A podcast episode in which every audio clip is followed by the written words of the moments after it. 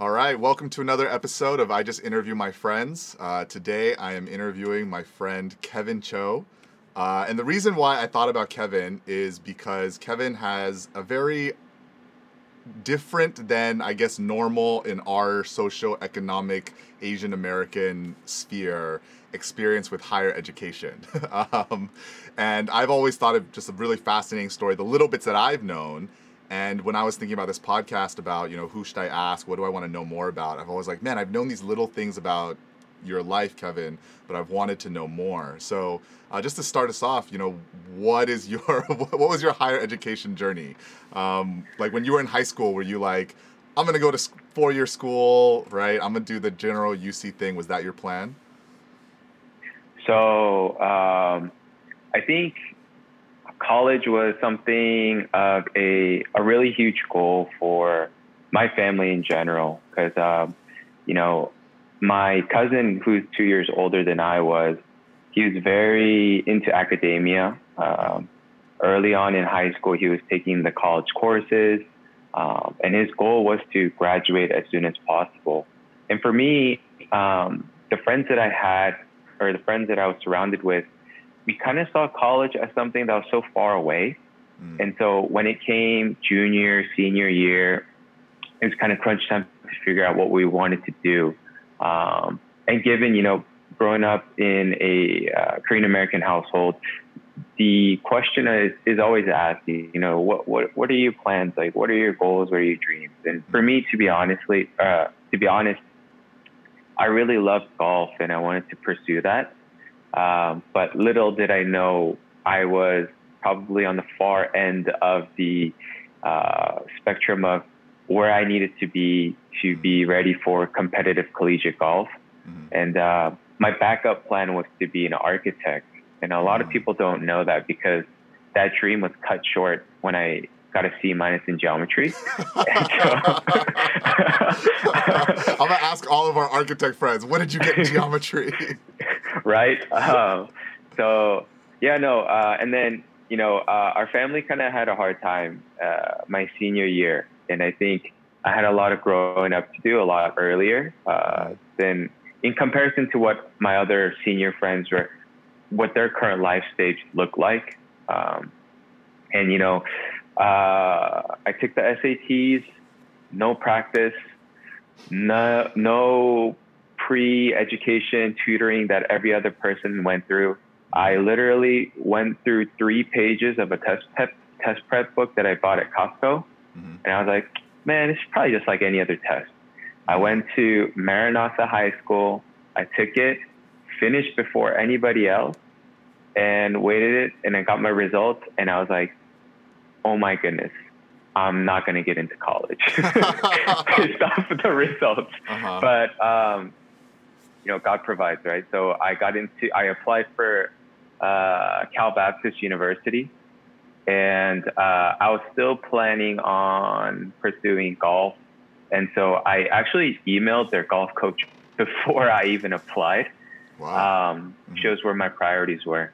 But um, I applied and uh, I got in. I, I got in with the test scores that I had, and my GPA was really good. Um, but yeah, I got in and it all felt like a dream to me because um, getting into college itself, it was a struggle. And uh, just all of it, like the inception of getting the acceptance letter, um, being able to walk on for the golf team itself, I felt like, man, this is all kind of too good to be true. And I, and I felt little pockets of that while I was in college. Mm. And, um, yeah, being a Christian, it was a Baptist university. So um, I knew going into it, you know, I wanted to assure my parents, like, hey, it's a school with good values. Um, it's a good school that I know a couple of my friends were going to. So I wasn't going to be a complete stranger. And so I went in uh, fully kind of prepared to just uh, get involved with the golf team and really pursue my career still in that route. Mm-hmm. And uh, yeah, the and first in, year, freshman in high school, year, before we get to you in college, like in high school, yes. right? Like you know, your primary focus with with golf, right? Academics, not like obviously you weren't like terrible academically, but you weren't like Mhm. you know the straight A Asian kid, right? Yeah, yeah. Was that something that you know your parents understood and supported? Was that something that did that cause conflict at home? So I think for me, um, I, you know, a lot of people do. I love my parents, but I was Mhm. particularly, uh, I did not want to disappoint my mom, right? Because, uh, yeah, I grew up with my grandparents and uh, got to see my parents on the weekends just because of their busy work schedule. But, um, you know, I think growing up, I kind of I kind of did miss that relationship, but at the same time, if I did get in trouble, it was my mom, so I just Mhm. didn't want to disappoint her. hmm And uh, freshman year was my worst, my absolute bottom, like grade wise. hmm Uh, up until middle school, everything was fine. Uh, freshman year, uh, very untraditional. I played football and golf, and uh, I think, yeah, playing football really kind of messed up my school schedule, and I I was I did terrible, Jason. Um, and then sophomore year through senior year, I actually golf. did, uh, yeah, just golf, and I knew the schedule, and I knew how to balance out my school and my sports. So yeah, actually from sophomore year to senior year, I did get straight A's, um, and I took a lot of Bible classes that were Mhm. easy A classes. So maybe that, w- that Hey man, you gotta you gotta know the system. You gotta work the system. exactly.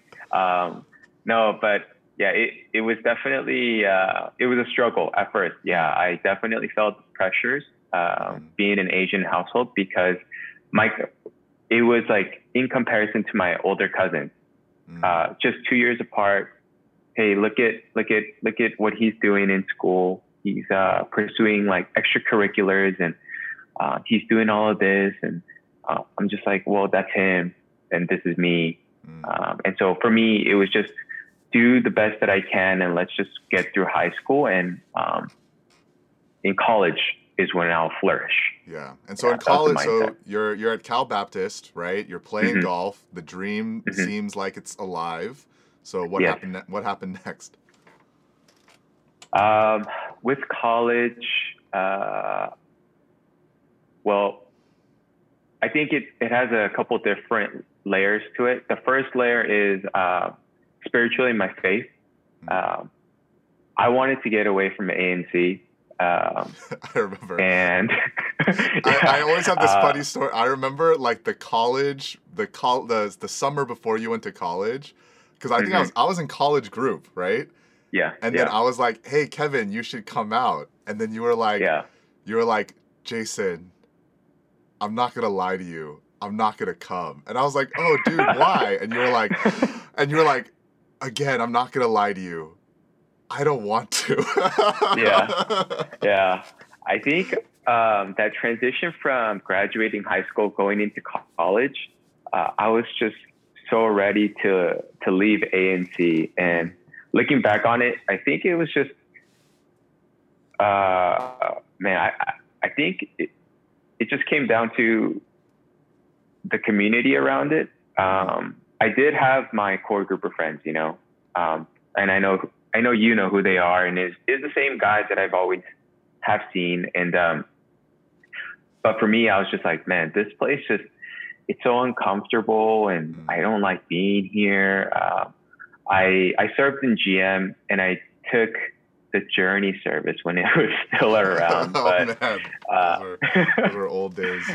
yeah, those are the days. And um, I would leave right after. Um, and so I didn't get a chance to really meet anybody new or have anybody try to get to know me. Um, and so going to Cal Baptist, although it was just in Riverside, it was like, for me, I was like, oh, I feel so liberated. Um, I can just be me. Um, and so going to school, that was the first thing. Um, and then secondly, education wise, I think for me, um, I was a declared kinesiology major. So whatever it was, if golf didn't work out, I was going to pursue in sports. I wanted to be around athletes. I wanted to train people, and that's kind of what I was passionate about.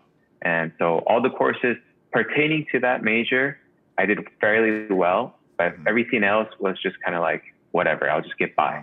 Mhm. Um, and then on the golf related level, I think man, it, it just really didn't get any better than Wow. than what I had before. It was it was so awesome. I think how colleges, I, maybe it's biased, but how colleges take care of the collegiate athletes hmm is just on a whole nother level. Um, it, it doesn't even matter what uh, what league you're in. hmm It's just their care and their attention to kind of catering to their athletes. It was like, huh, this is pretty nice, and I can get used to this. hmm And uh, first semester was awesome. Um, I was a walk on. Uh, nobody knew about me. There's no stats about me. No big headline news in the local paper about me. And I was just kind of this question mark coming into the team.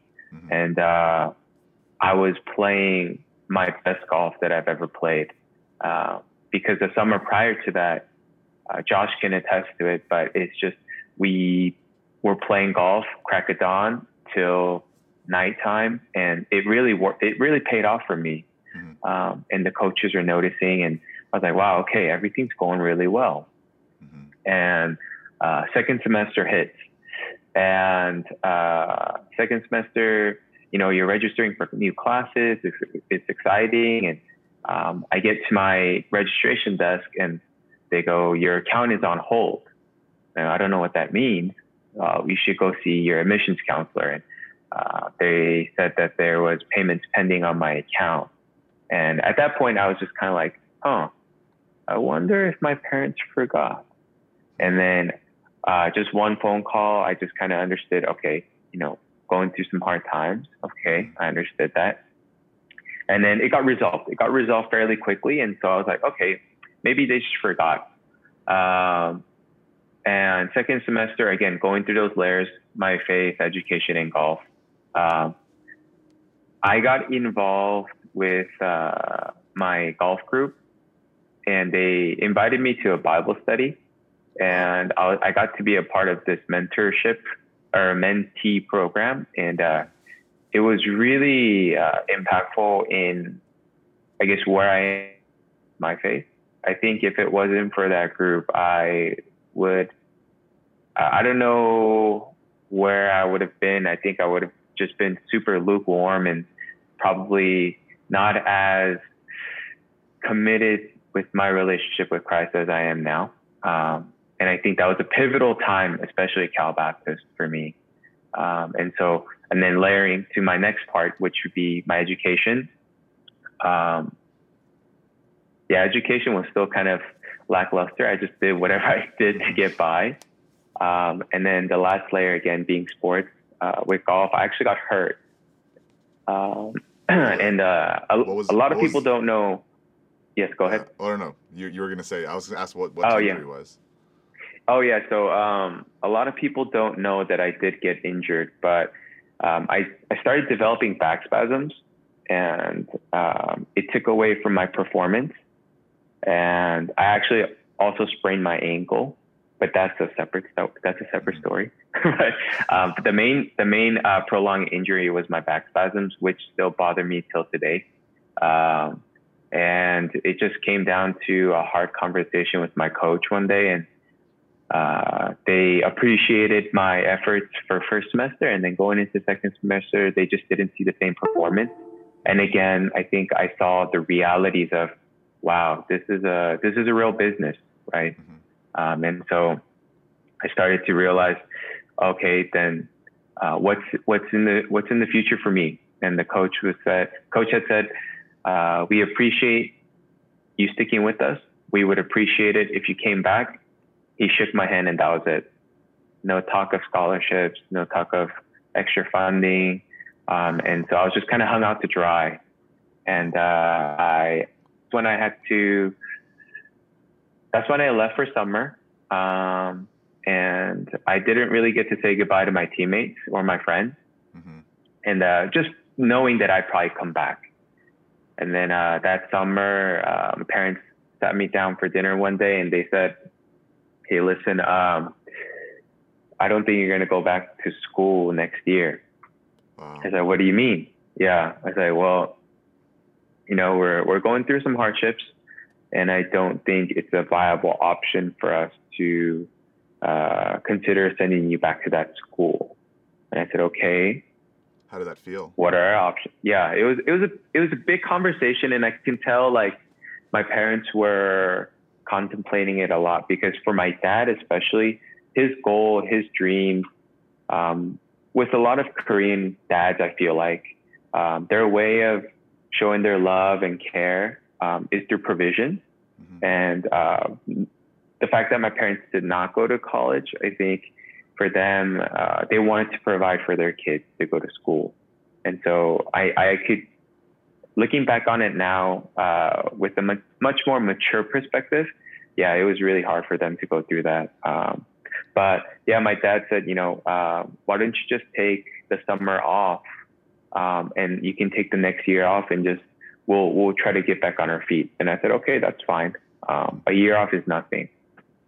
Um, and that's when it kind of it spiraled out. Uh, I went down a rabbit hole of okay, probably not gonna have to, probably not gonna be able to go back to school for a longer period of time maybe look into other options of like community college. Um, uh, and yeah, that's kind of when I realized, okay, maybe I need to help out the family uh, more than pursue school at this point in time.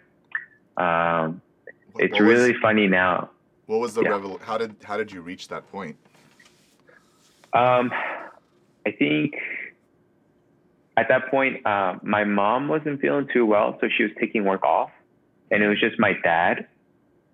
And uh, I can just tell my dad was just getting really worn out. Um, and it's just not being able to provide for college schooling. I think that was the first kind of red flag that I saw. And then um, just, you know, you, you, you pick up on the conversations that your parents have and you can kind of feel the tension in the air.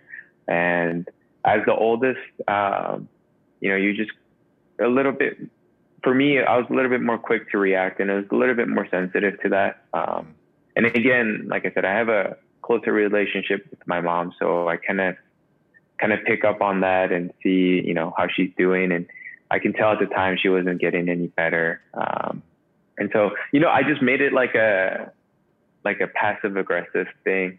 Hey, you know, I can help out kind of thing and I'll get a I'll get a part-time job and you know I'll, I'll do this and I'll do that because I've worked before in high school too so uh, for me it was like oh, how hard is it to get a job right yeah. and so I started looking um, and you know back when Sports Chalet was still around uh, I, I interviewed at Sports oh, yeah I interviewed at Sports Chalet um, and uh, and then my uncle was like hey, why don't you uh, consider the military? And I was just like, okay.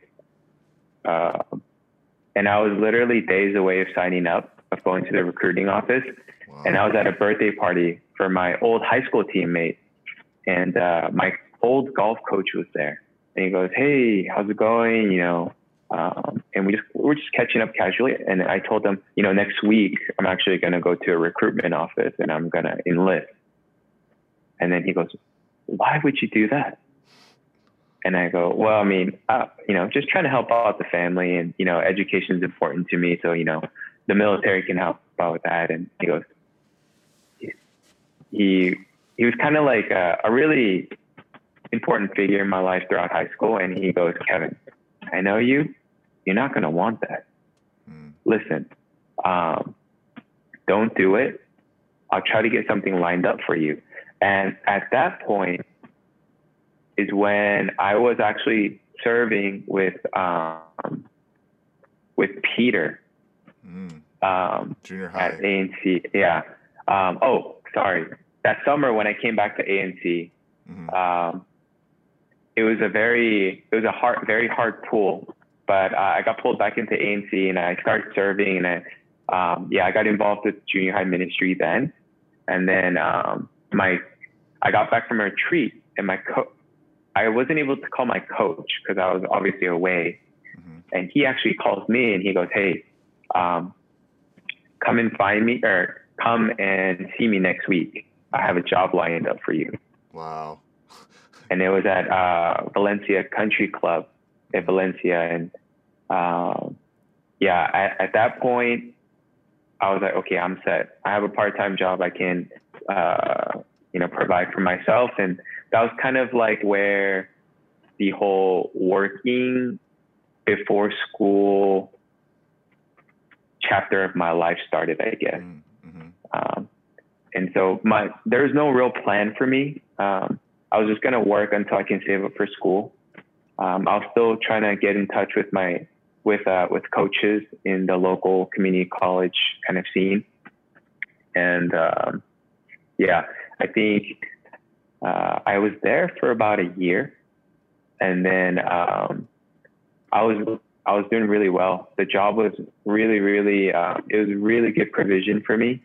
Uh, my coach gave me great hours. Uh, I got to learn how to talk to people actually with that job because uh, it was a country club, so you meet a lot of very wealthy people.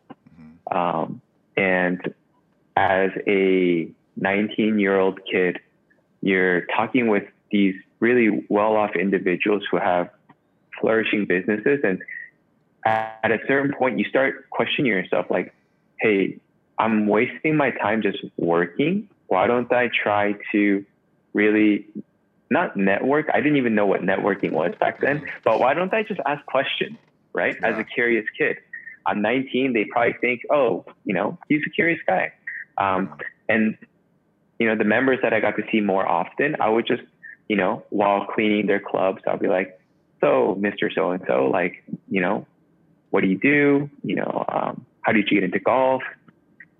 And surprisingly enough, that's when it clicked for me. You ask questions, they'll answer them for you. yeah, right? Mind um, blown. Um, yeah.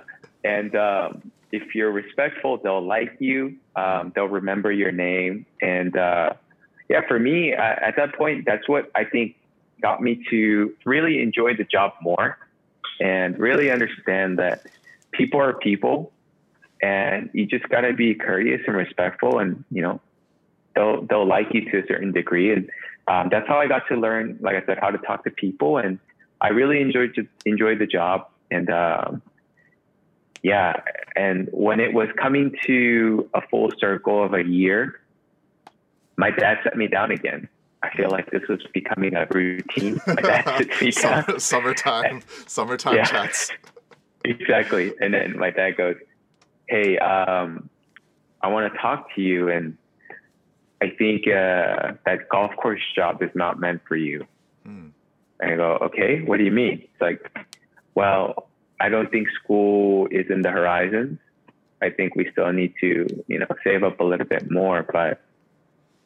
I think uh, you should consider working in the industry that I'm in, and which was the industry that I'm in now, which is um, for a lot of people, um, it's for Korean people, it's called chaba, right? It's the jobber industry where uh, first gen Korean Americans came into this industry and started with garments and sewing factories and started it and became a fashion, a wholesale fashion industry. And um, so I was like, well, why would I want to do that?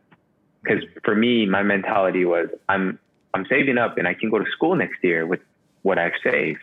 Mm-hmm. And then he goes, well, if you're going to continue working, might as well learn a trade mm. and still make money. Mm. He said, don't waste your time at the golf course. And that was as stern as my dad has ever been to me mm. for the first 19 years of my life. Wow. Um, and my, yeah, and for me, I completely understood because that made sense. Like, okay. And my dad told me, hey, try it out for six months. If you don't like it, you can quit and you can go right back into school with all the money you saved and you can work the golf course job as part time. And I said, that's more than reasonable for me. Mm-hmm. And um, I got into the industry and six months became a year. Mm-hmm. Um, and and it becoming yeah, a year was it because you like like you liked it like you found yourself thriving i think for me um i so i got in because of my one competency which was being able to speak english Um, a powerful tool, a powerful exactly, tool. right? Um, I, I was able to speak English and I was fluent in Korean, so I can understand and translate and do sales. Um, and I think working that golf course job, learning how to talk to people, I was like, man, this is this is a part of God's plan. Like I this, you know, all this work experience is supplemental to me to do this, and who knows what's next. And um, one of the reasons why I stuck around as long as for for the time that I did was because the person that was training me actually abruptly quit one day. Mm. Um, and what I began to realize in this industry is there's no such thing as a pre-notice to when you're going to quit. There's no, two, there's no um, two weeks notice. It's two seconds. There's notice. none.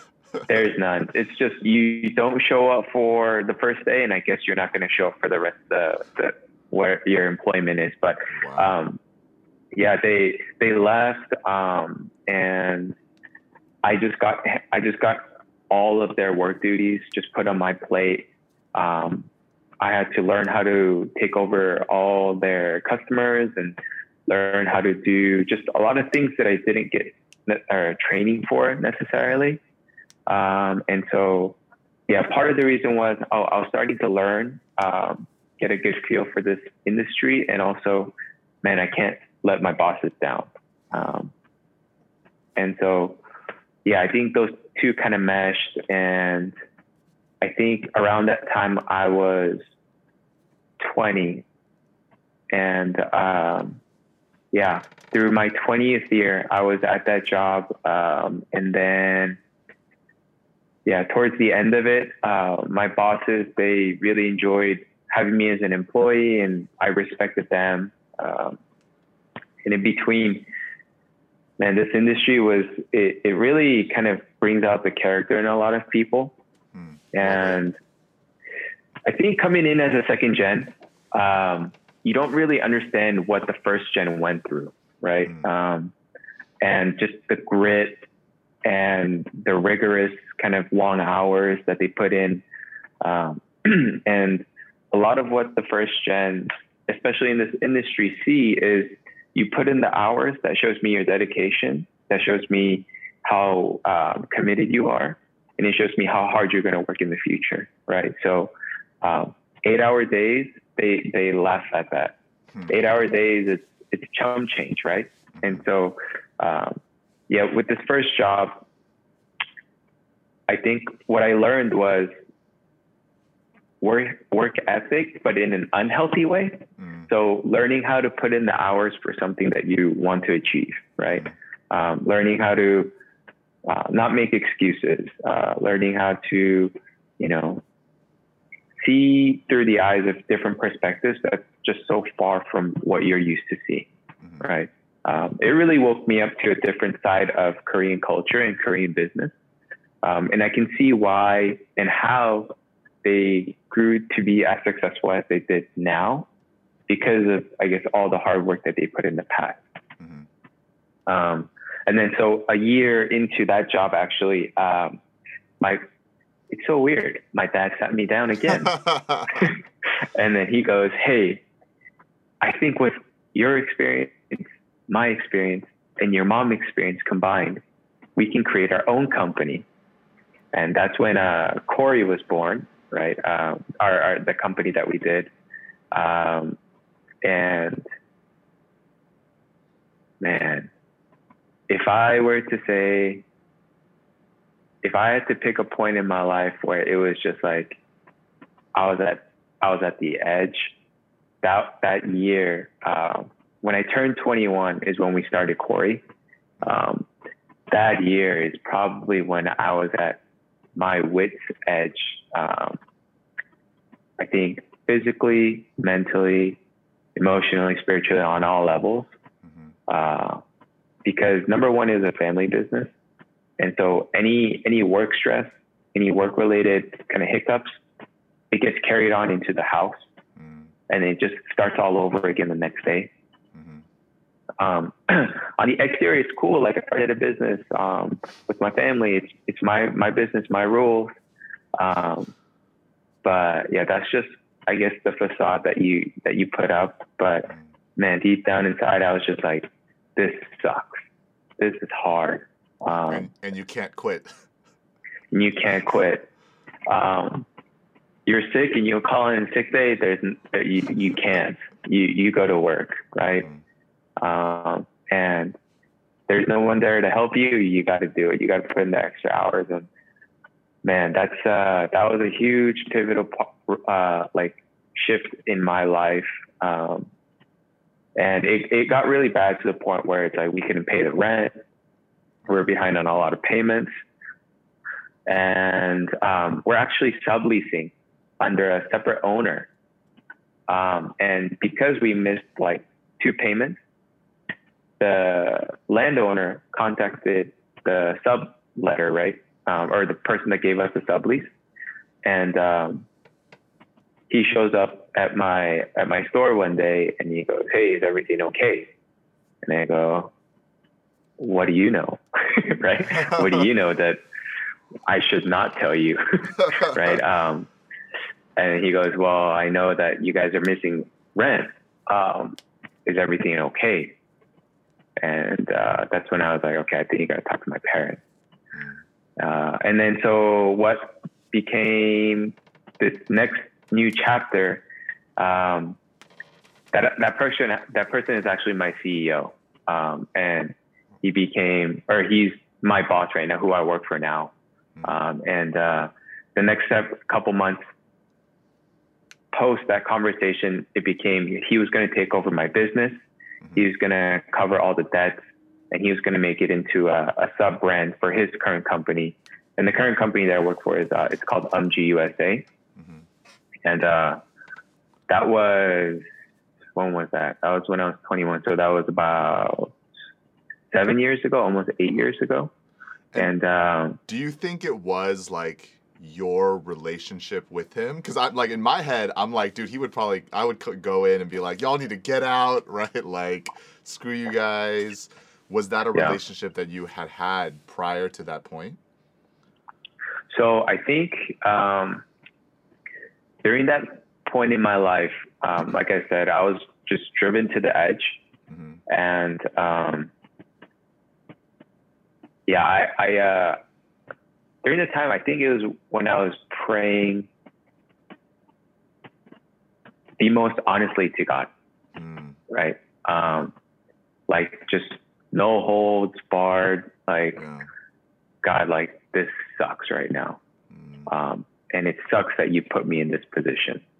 Um, and uh, you know, I was just really, really transparent in my prayers, and uh, yeah. So when he showed up, he actually was he knew my dad for like 20 plus years, right? They're they did business together, and my dad was his supplier for a lot of different things. and then um, my dad, I, I guess I found out later, he pulled him to the side and he told my current CEO now, he, he told him, hey, um, I don't know about anything else, but um, I put all my chips into my son. Uh, so, you know, it, you don't you don't owe me or my wife anything, but can you just take care of my son? Mm. And uh, and my CEO, he I guess that piqued his interest. I was like, well, okay, he's seen a lot of people. He's a business person, and what's so special about your son? And mm-hmm. I guess my dad went into some detailed conversations then, and it, it came down to my CEO uh, just understanding a little bit more about who I was and why uh, my dad was so invested in me. Mm-hmm. And uh, at that time, my CEO needed people that he can trust around him. Mm-hmm. And he's heavily invested into second generation millennials. Mm. Um, that's where his passion is. Um, and so he took a risk and he took a chance and um, made a business decision to take over my business and take me as an employee, mm-hmm. um, but still kind of station in my in that in my line, right. um, and he can continue to mentor me and train me uh, and teach me more about this business the more legitimate way. Mm-hmm. Uh, and yeah, that from that point on, um, it was so fast.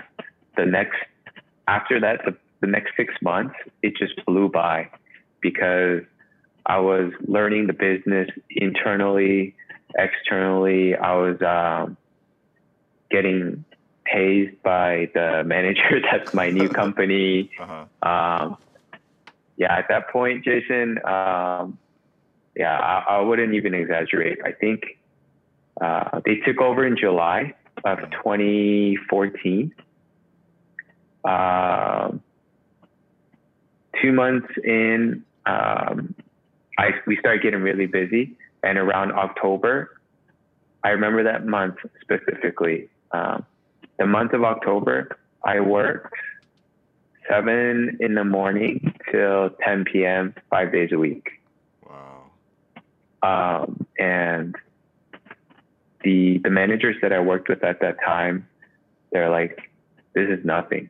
This is nothing for you. You if you can't if you can't get through this, what can you get through, right?" So it was like hazing and training and very. Um, I hate to say this, but you know, this is I guess the the label that this industry has as a Korean business mentality, and you know, uh, back then I couldn't agree more. Uh, I think it was true. Um, and that's how they grew to be successful. And that's how I continue to see it. And so, um, yeah, that work experience, um, it, it was really tough, but, you know, a lot of times when, like you had mentioned, Jason, in, in the beginning, when there's a certain thing where you have a passion for, um, and certain thing that you want to pursue, and school may not be a necessary option for you. I think the one thing a lot of people tend to neglect is the amount of work that you need to put in um, if you do decide to take the other route, right? Um, and I'm not, and I, and I completely agree. I don't think school is for everybody. Um, whether it becomes a financial burden or it's due to the academics or it's just something that does not interest you or you know um, for me education is important but for me in particular like it might be controversial but i just don't think it matters where it comes from. Um, as long as you're able to get it from a good credible source whether it's through your work um, or you go to school for it um, i have no preference in that but yeah i think the past eight years being in this industry, um, I think I've learned so much more than what I could have learned in school. Um, yes, it took double the time and it took more effort and it was very hard. But I, I you know, I don't know. I, I don't think that I would trade off that experience um, because of the knowledge that I have now within the industry. Um, but yeah, but that beginning phase, man, it's tough. And um, I, I think it's a great experience to be a part of, but you have to have a good mentor. You have to have a good leader behind you supporting you. Because, like I said, the managers would haze me, but I would look to my CEO and he'd be like, it's going to be okay, Kevin. You're going to make it through. Mm-hmm and then might go to my managers and my managers be like, get back to work. You know, why are you like five minutes late or where do you think you're going? Um, and at that time, I think, again, church was another kind of escape from that reality of work life because Fridays were the only days that I would be able to get out at 5:30 because I have to make it to small group. So um, they would they would know that. Um, and then you know they're all churchgoers and they're all Christians. So you know like Monday through half of Friday, they're like grilling me and giving me a really hard time. But it comes Friday afternoon, oh Kevin, church boy, good. I'll see you when I'll see you on Monday. Uh, go do your church thing, and uh, yeah. So yeah, that first kind of step into this industry is really really tough, really really tough. Mm. Yeah. And like during all of that, right? Because you yeah. know, you're seeing your friends, right? Like who are taking that more traditional route. What was your relationship like with with your friends that were in college and that were going to school? Man, that's a really good question. Um, I think at that time I was. Um, I think I have a really good group of friends that kind of kept me. I don't know if this is really silly. Kept kept me in the age group that I should have been in. Hmm. Um, so, like I said, I was 21. Um, I started in the industry. So I started in the industry right when I turned 20. Um, and in that time, a lot of my friends are still in college. So it's like I get off of work, they get off of school, we meet together. The conversations that we have, for me, I kind of want to have someone that can relate with me with the hardships at work. Um, but they talk about the, the midterm that they have. So that conversation does not align as well um, as I would have liked it to. And um, yeah, seeing my friend, all of my friends, there, I don't think there was one other person that was going through the same thing that I was going through. And seeing all of my friends go through school and kind of talk about the stresses of school compared to the stresses that I have at work, I was like, huh, they don't really understand what I'm going through.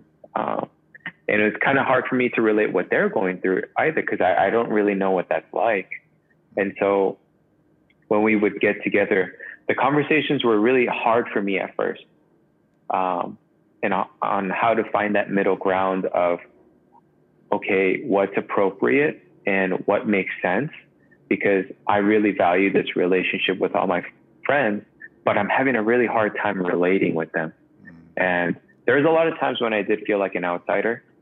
Um, but I think what really reassured me was um, in the midst of all of that, um, serving together with all my friends at the same time really helped find that middle ground. Um, and so, so ironic. The thing that I hated the most prior to leaving to college, which was A&C, is what I grew to love the most when I came back. Huh. Um, and I think serving again was the the common ground of all of that. Serving in junior high, um, because not only was it myself, but all of my friends were also um, junior high uh, teachers, and um, we all went to retreats together. And uh, yeah, that's kind of where, yeah, it I guess where we found where we could be relational in that sense. Mhm. Um, but yeah, but as work grew a lot more, I guess, heavy loaded with the scheduling that I had, um, I was starting to get pulled away from that too. Hmm. Um, because the excuse for me would be, man, I'm so tired, guys, I can't hang out today. Hmm. Um, and at that point is when, um, as I was transitioning out of getting used to the the full time work schedule and getting comfortable with how to balance out my life at that point is when my friends were graduating college. And looking for jobs, and now they're stressed about finding jobs. Hmm. And then again, it comes another life stage moment of, man, how do I relate with that? Because I don't want to tell them, suck it up, Right. or hey, that's nothing, because to them it, it's something huge, um, and it's another pivotal moment in their lives as they're beginning this new chapter. But as for me, I've already gone through that, Hmm. uh, and so again, it became like another couple years of trying to find that middle ground again, and um, and I think at that point is when, um, for me, it when I grew a little bit distant because for so many years prior to that, I'm trying to find middle ground, trying to do this, and um, did find something, and then we grow. I go into the slump again, where all my friends are trying to go through, through another life stage, and I'm already out of that. And um, yeah, for me, I guess the relational aspect with my friends, it was definitely there, and I did have community in church, but it was just so hard to relate um, in the more, I guess, the work lifestyle um, and kind of the mental of what we're going through together as a group. Um, yeah, that was that was really tough. That was really tough. Which is crazy, you know, when I hear that because I'm like, in a sense, I feel like that's what everyone right now in quarantine is going through, right? Right. Like that difficulty of connecting and relating, right? You know, one thing I think I'm discovering is everyone's quarantine situation is different, right? Because we've got people Yeah. who, you know, even though there's a pandemic, they're working more than ever, right? Like, and Yeah. not just working at home, you know, they're working out, you know, like um, out, you know, as nurses and many other industries where they're having to work all the time. Do you feel like those experiences that you had to go through struggling with community what what what would you speak into like our present situation of people struggling with community right now during quarantine Oh man. So I yeah I, I completely agree with you. Um, and I and I talk about this with um, my close coworkers, um, and the bottom line is quarantine and COVID. It just really messed up everything this year. Um, but the one thing that I had the blessings of having so many of these conversations with my boss actually is with and my coworkers is um, where's your mentality at um, and are you my boss is very blunt with me and just a small group of he calls us the second gen group because he, he has a group of like first gen managers and second gen managers Mhm. and it's me and um, two others in that second gen management group. And for him, he's very blunt with us, and he goes, "Are you going to sulk in the mentality of having something taken away from you, or are you going to make something of it and make it better than what it was before?" And that's a very business mindset, I feel like. But taking that and translating that into a personal mindset, um, and what you're doing with this podcast, Jason, I think as hard it is, as hard as it is, I think as people, we need to make an effort to do something in order for us to achieve something that we want, Mm. right? Um, and so, with everybody that's in quarantine, um, personally for myself, there's a, there was a point in time where I started getting really sad for myself. Mhm. Um, and going into work with such limited staff, I started feeling really bad for myself. And my mentality was, man, you're right. The world is sucking right now, so I'm just going to suck with it. Hmm. And I'm going to feel sorry for myself. And I'm just going to look for people uh, to pity me and um, maybe embrace this kind of suckiness together. But I think, yeah, it's just having that mentality of like not letting that get to you. And what I think is, uh, is just surrounding yourself with people that will help you get out of that too. Mm. Um, and for me, I think a lot of it, it was my boss. Um, it was my boss, and um, my wife also helped me out with that too. Um, just, just because uh, the position that we're in, especially with the company, it's kind of a, a rule where we're not allowed to sulk, and we're not allowed to kind of embrace our weaknesses and kind of fall into a very lackluster schedule where everything just seems okay. So we're just going to go with the flow, right? Um, our boss really pushes us to pursue better things and pursue things that are hard. And I think the hardest thing this year is COVID and um, quarantining. So when we approached the situation and saw it from a different perspective, um, it did take time to kind of burst out of this bubble that we were in. But yeah, I think for me, uh, finding community um, and making a proactive attempt or being proactive in seeking out people to talk to, um, it really does help because it's just that either it's you or it's someone else that really kind of sparks that initiative. And um, yeah, it, it doesn't have to suck. That's the thing for me. I think it doesn't have to suck. Dude, that's Right. that is a great like slogan for quarantine. Right. like, like quarantine 2020. It doesn't have to suck. Yeah, it really. I mean, it for me. I can't. I can't say that I figured that out right away. hmm Um, I did go through the suck, and I did sulk in it. But I did again have people in my circle where they're where we would encourage each other and be blunt and be really straightforward and call each other out on the things that didn't necessarily you know make sense. Mm-hmm. So yeah, yeah, Yeah, that's awesome. You know, kind of seeing like this big picture, you know, when you were in high school, it was like, I'm to play golf, and there was this dream. Was there a point where, you know, I know you still play golf, and all of our friends Yeah. that play golf are like, I don't want to play with Kevin because he's going to beat me. right? Like, like, it's always like, how good are you in comparison, right, to Kevin? Um, but like, was there a point where you were like, oh, that dream is that dream is gone. Mm. I think when I got hurt, um, I didn't want to believe it, but I knew it was there because the injury that I I, I got, it, it's something that's really hard to come back from, um, especially without uh, the resources. Um, and I knew at that time I didn't have the resources to rehabilitate as fast as I wanted to.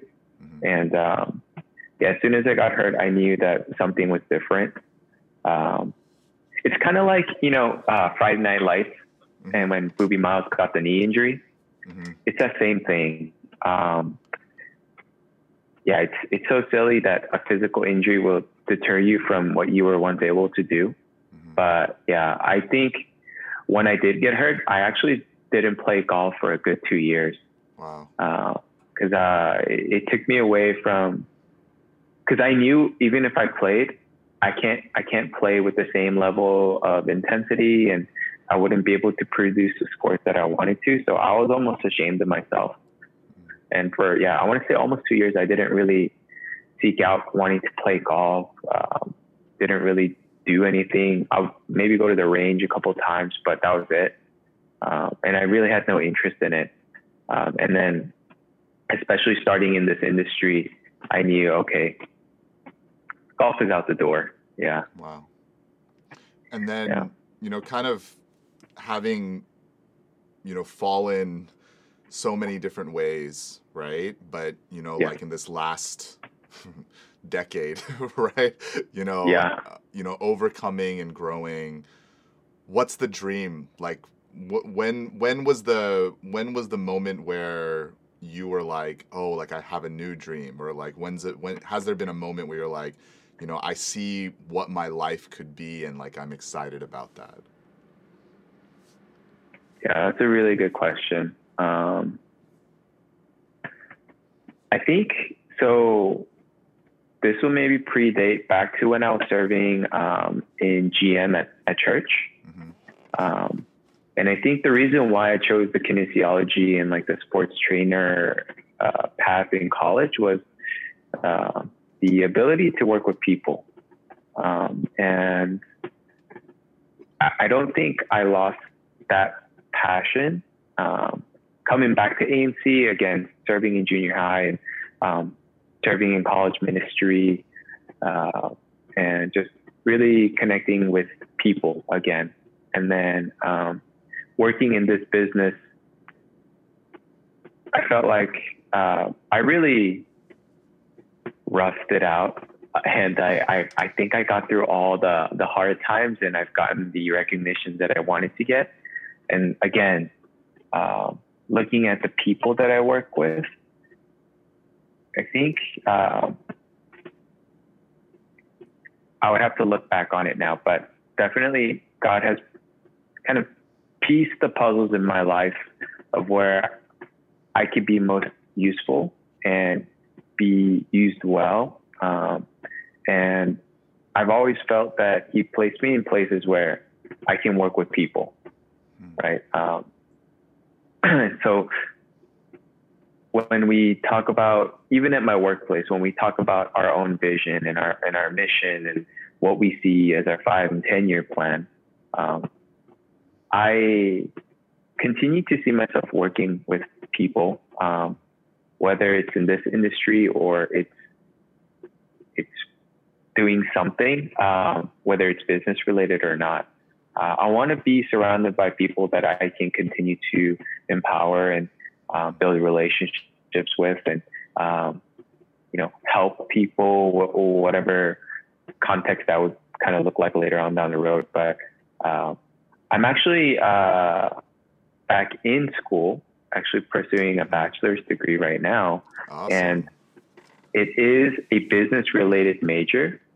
But it's a it's a separate focus. It's actually with Cal Baptist again too. But wow, it's called full um, circle, full circle.